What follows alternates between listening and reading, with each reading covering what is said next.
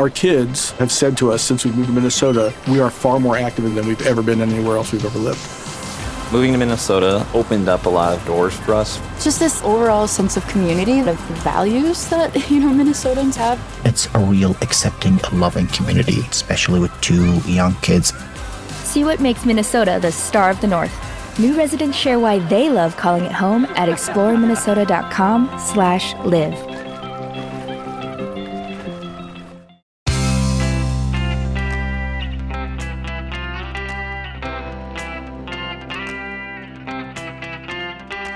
Changing your life one story at a time. This is the Chicken Soup for the Soul podcast with editor in chief, Amy Newmark.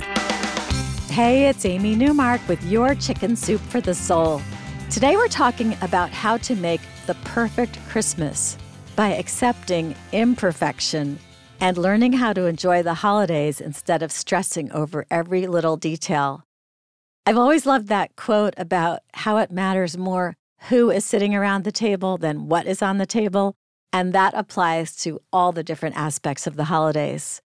So, in an effort to remind you that you're supposed to enjoy the holidays and let everyone around you enjoy them too, I'm sharing two stories in which our writers learned how to do just that.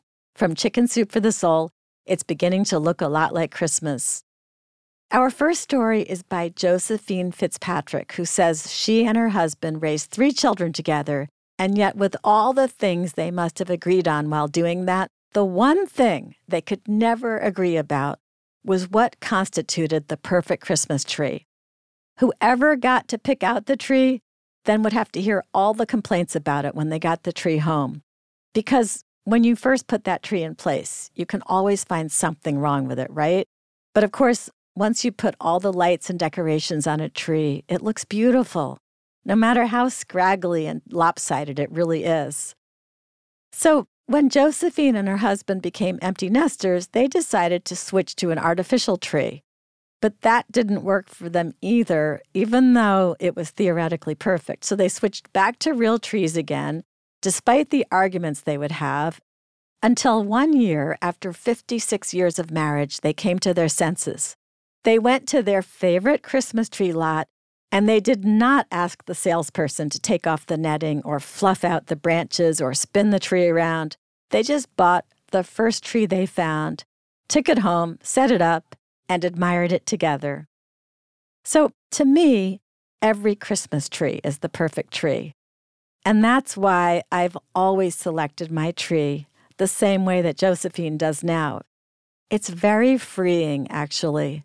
Sometimes I don't even go to the tree place. I just call them and I tell them to deliver a seven and a half foot tree because I would just as soon take one of the imperfect ones so that someone else who really cares can have a better one because I truly do not care. Our tree, covered with our decorations, always ends up being the perfect tree for us.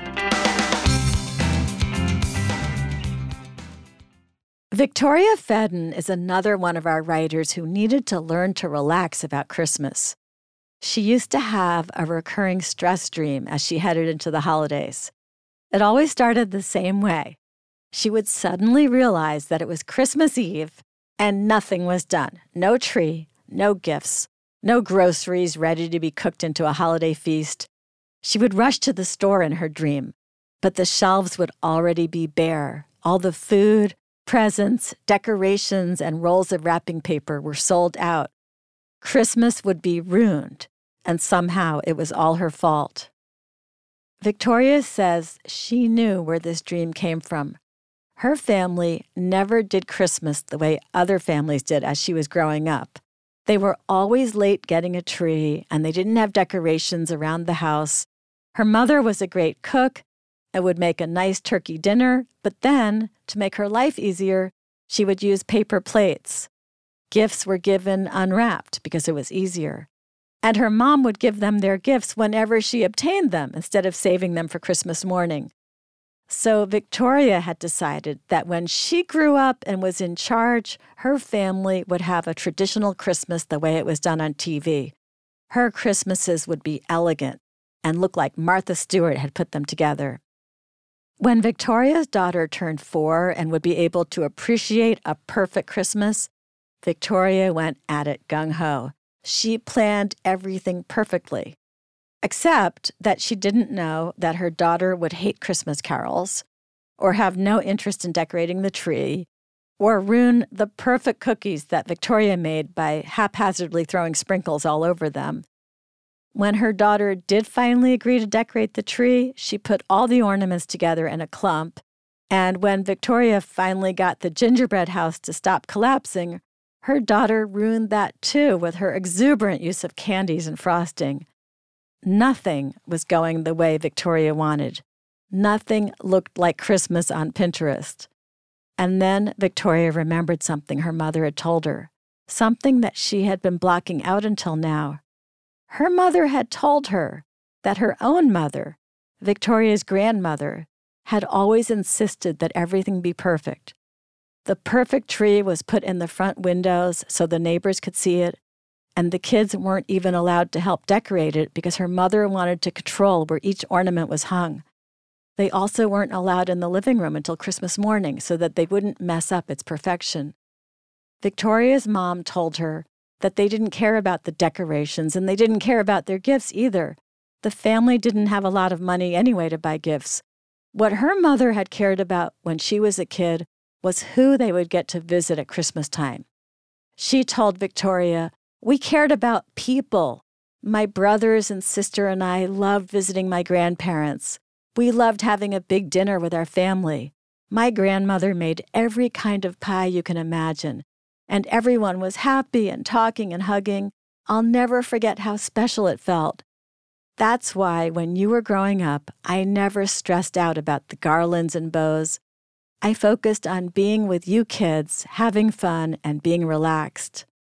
That was a real eye opener for Victoria, and now she understood why her mother had done so little about Christmas. She wanted her children to focus on what mattered. Victoria says, I knew now how ridiculous I'd been. It was time to relax and prioritize my presence with my daughter instead of perfectly wrapped presents for her. Kids don't want a tree that's a museum piece. They just like the process of decorating it with people they love.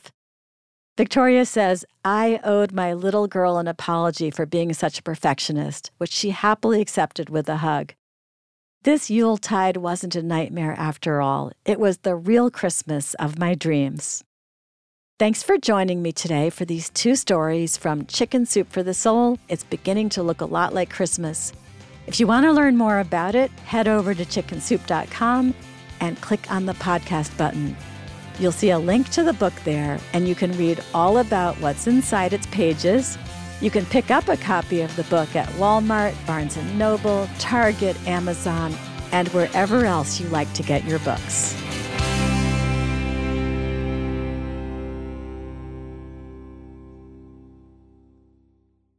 Our family has grown. Welcome to the world, Hanna baby.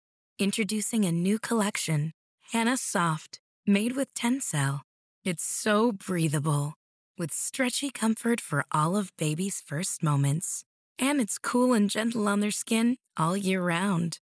Entrusted Hanna quality for your most precious gift. Hanna Soft, made to last. Shop now at hannaandersson.com.